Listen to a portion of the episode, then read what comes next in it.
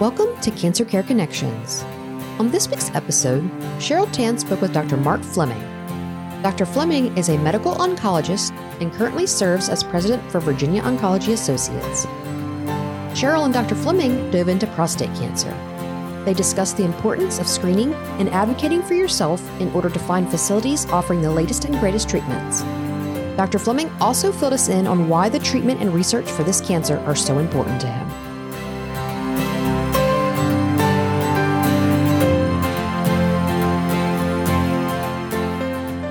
We're sitting down today with Dr. Mark Fleming, a leading figure in cancer research and a passionate speaker on the importance of cancer education and the early detection of prostate cancer. He joined Virginia Oncology Associates in 2006 and is known for his work in bladder, kidney, prostate, and testicular cancers, as well as phase one drug development. Dr. Fleming has co-authored articles that led to the approval of new cancer treatments, currently serving as the medical director of U.S. Oncology's Genitourinary Research Committee. He is at the forefront of cancer research. Dr. Fleming, thank you so much for joining us today. Thanks for having me. I know that this passion for research and cancer education is personal for you. Can you talk about that, please? Yes. Well, I woke up every morning to to hearing get up and be somebody. Uh, those are words of my father. Uh, so when I was growing up, that's what I hear. Uh, just as I tell my kids, uh, do what you have to do uh, before you do what you want to do. You know, those little sayings that your parents give you go a long way. And that was my father saying, uh, get up and be somebody. And I lost my father to prostate cancer. And so I didn't know it at the time when I had chosen my path to become a prostate cancer researcher. I didn't know my father had prostate cancer. And I think it goes to that generation of parents who did not necessarily share things with their, their children.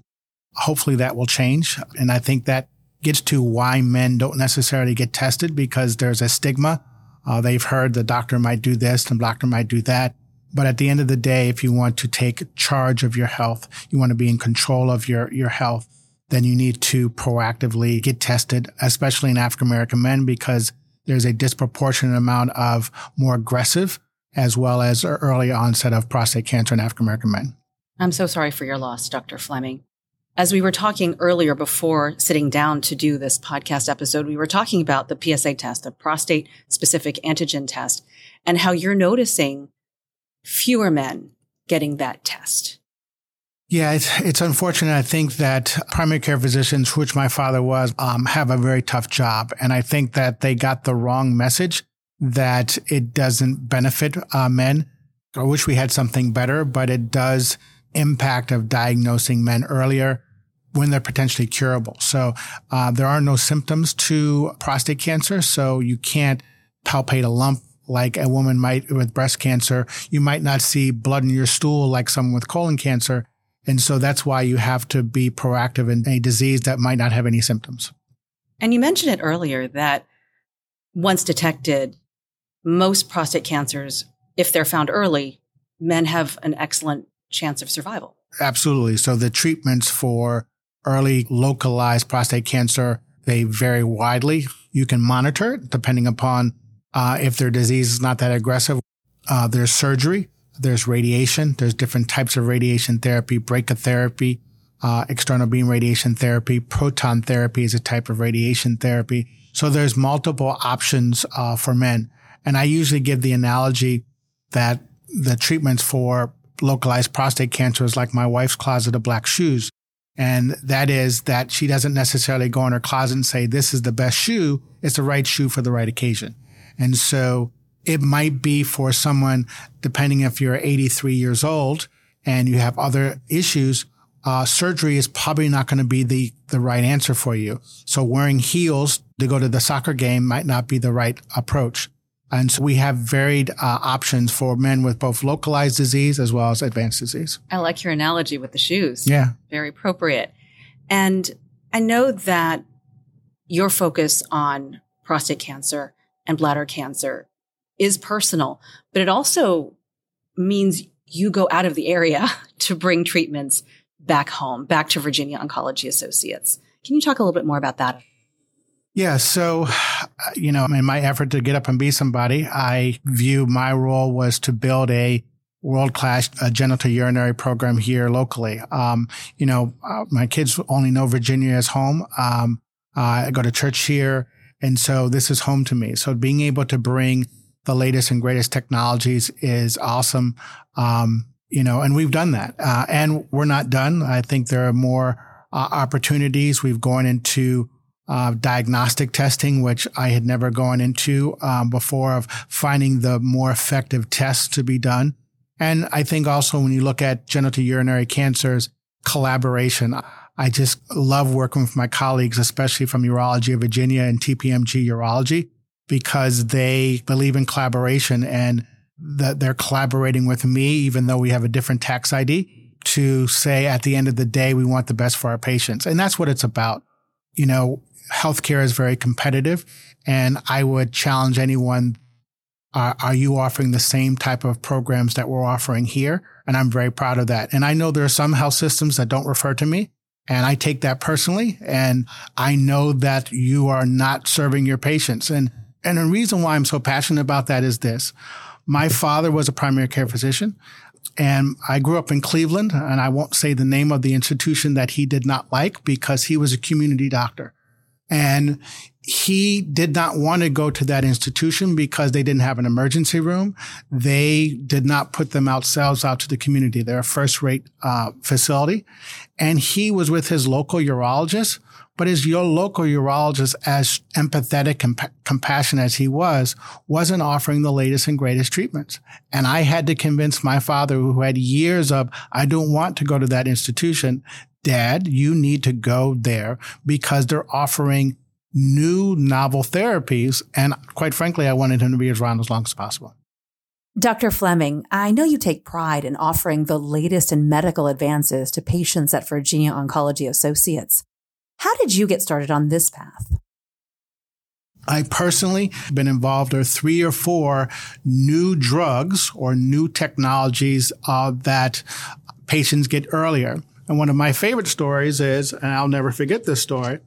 I'm a married man, my wife, Rolanda. We had a, a young daughter and it was just the two of us. We had no family. We didn't have any aunts, uncles. We didn't have any grandparents to, to watch us. So when she was born, I'm trying to build my career. I'm an ambitious guy. And I remember my wife was working. Uh, she had to travel and I said, I need to go to Orlando. She looked at me on way a wife can look at her husband and say, well, why do you need to work again? And I basically said, I really need to go to this because there's this new drug, enzalutamide, that it is the hot new drug for prostate cancer. And I, I just have to go. I gotta talk to Mohammad Hirmand and I need to get on this trial so I can bring it home to Virginia Oncology.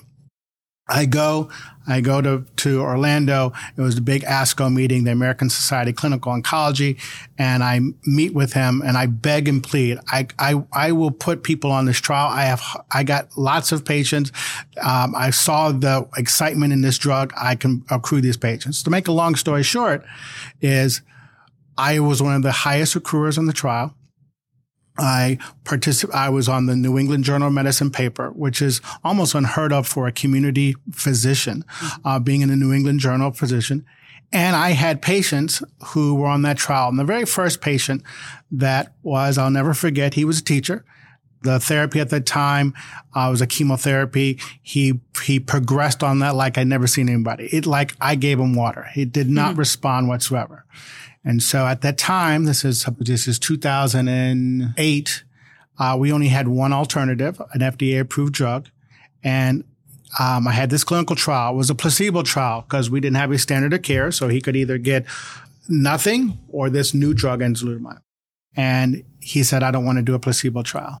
I don't normally say things like this, but I said to him that if you take the standard of care, you'll be dead in three to four months.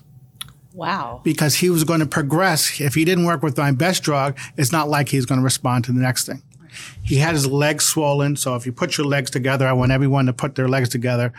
And his left leg was swollen twice the size of his right leg. It was because he had lots of lymphadenopathy on his left hand side.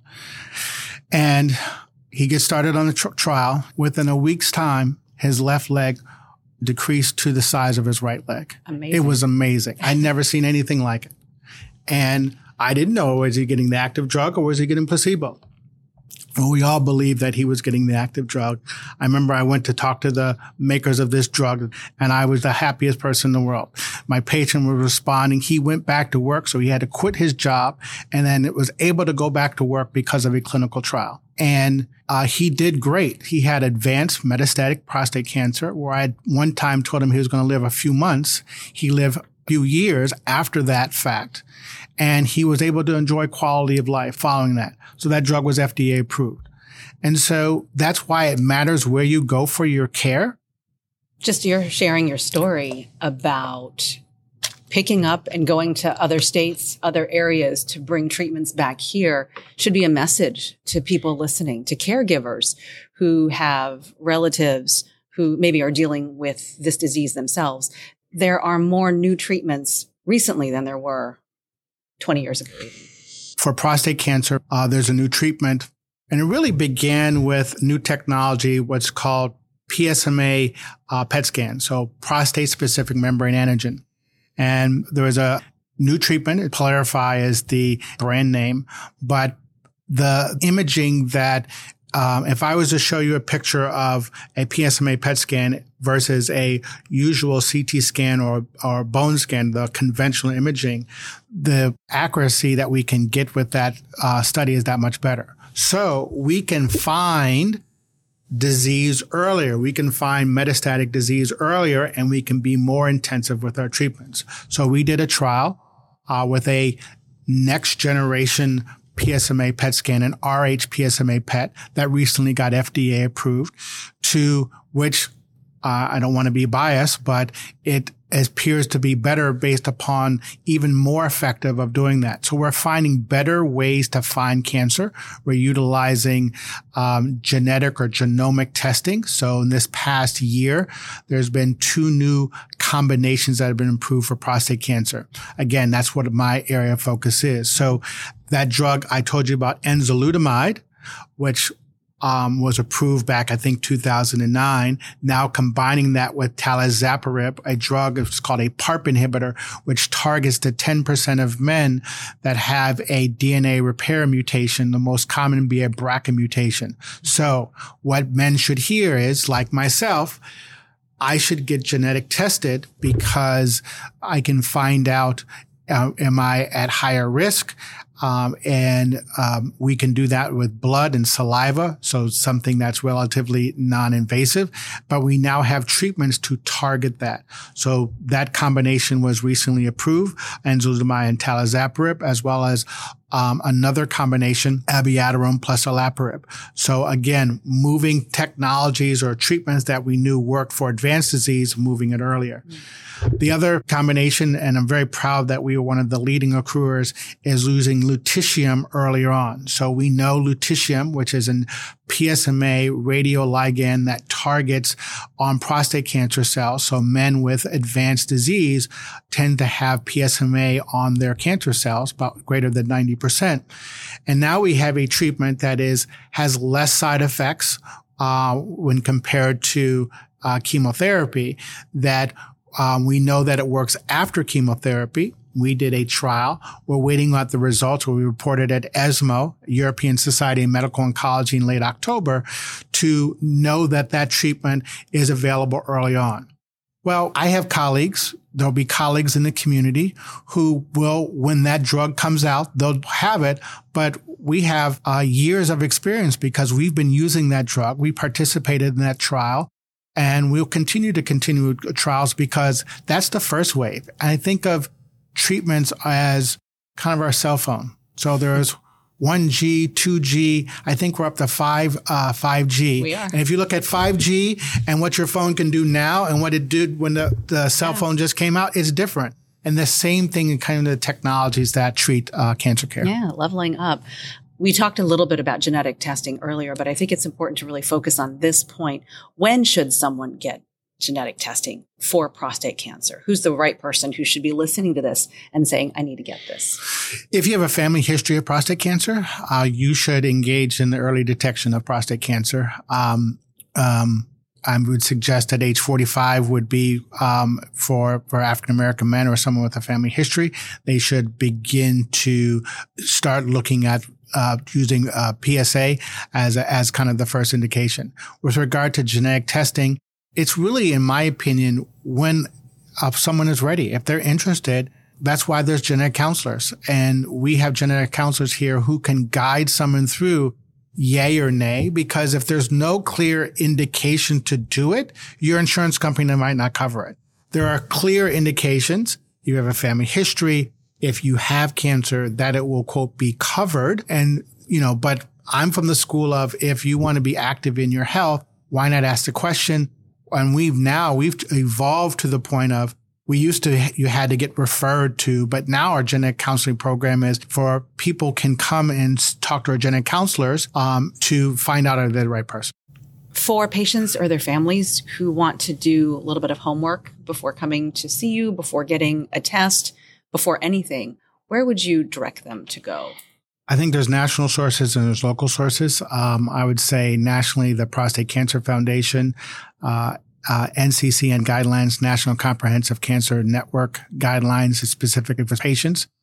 Um, and locally, the Hampton Roads Prostate Health Forum. Um, full disclosure that you know I'm a, one of the founders of that organization and past president. So, uh, but it is very patient centric and and partner centric. Are you finding that patients are more educated before they come to you, and as they have more information, they want more things and more treatments early? I do. So um, there there are patients who are very well informed and they read about um, they read about different aspects of prostate cancer. And one of the things I have to do is place it in its clinical context. So my mentor Howard Scher had the clinical states model and kind of is your disease localized? Is there a disease uh, what we call the rising PSA clinical state that we can't find the disease, but we know uh, that the disease has returned because the PSA is rising. That's when we have better imaging techniques like the PSMA PET scans. That's very helpful of recognizing disease earlier. Commonly, as a medical oncologist, I get involved with metastatic disease. Um, and there's really kind of what's called hormone sensitive metastatic disease and castrate resistant metastatic disease. Hormone sensitive metastatic disease is really when someone's initially diagnosed and unfortunately, if their disease is advanced, that uh, though they have quote stage four disease, they'll live with this disease for many, many years. Much, much different disease than someone who has been on hormonal therapy, which is the initial treatment to lower testosterone level to treat your prostate cancer. One of the things that we've made advances, getting back to the concept of when we utilize, we find new drugs with most advanced disease. And we now know when we intensify early onset disease in metastatic setting, we know patients do better. We're now incorporating systemic strategies, chemotherapy, what we call androgen receptor targeted therapy, um, as well as genomically tested therapy and also radiation therapy. So um, we're combining. So it's really a multidisciplinary field of medical oncology, urology, radiation oncology, and we should never forget the primary care physician. Uh, primary care physician are very valuable. Um, they can manage side effects um, and assist me. And when necessary, we can get palliative care involved anything else you'd like to share anything that is on your heart as you're as you you study this you work with patients dealing with prostate cancer bladder cancer what do you want to say it's a multidisciplinary field. And so I believe that your, your partner, spouse, family member, uh, your primary care physician, your urologist, radiation oncologist, medical oncologist, that the best optimal care in the future will be when all those people are working together towards helping you if you are diagnosed with this disease. And for groups that are doing multidisciplinary care, uh, they're ahead of the curve. Dr. Fleming, thank you. Thank you. That's all for this episode of Cancer Care Connections. Stay tuned for our next episode where Cheryl will be talking with Dr. Christopher Paschold, oncologist, hematologist for Virginia Oncology Associates.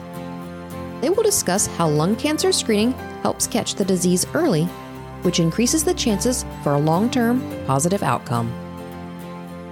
Don't forget to subscribe to our podcast via Apple Podcasts, Spotify, or anywhere podcasts are available, or listen online at cancercareconnections.buzzsprout.com. Cancer Care Connections is the official podcast of Virginia Oncology Associates. For more information, visit us at virginiacancer.com or find us on Facebook or Instagram at Virginia Oncology Associates.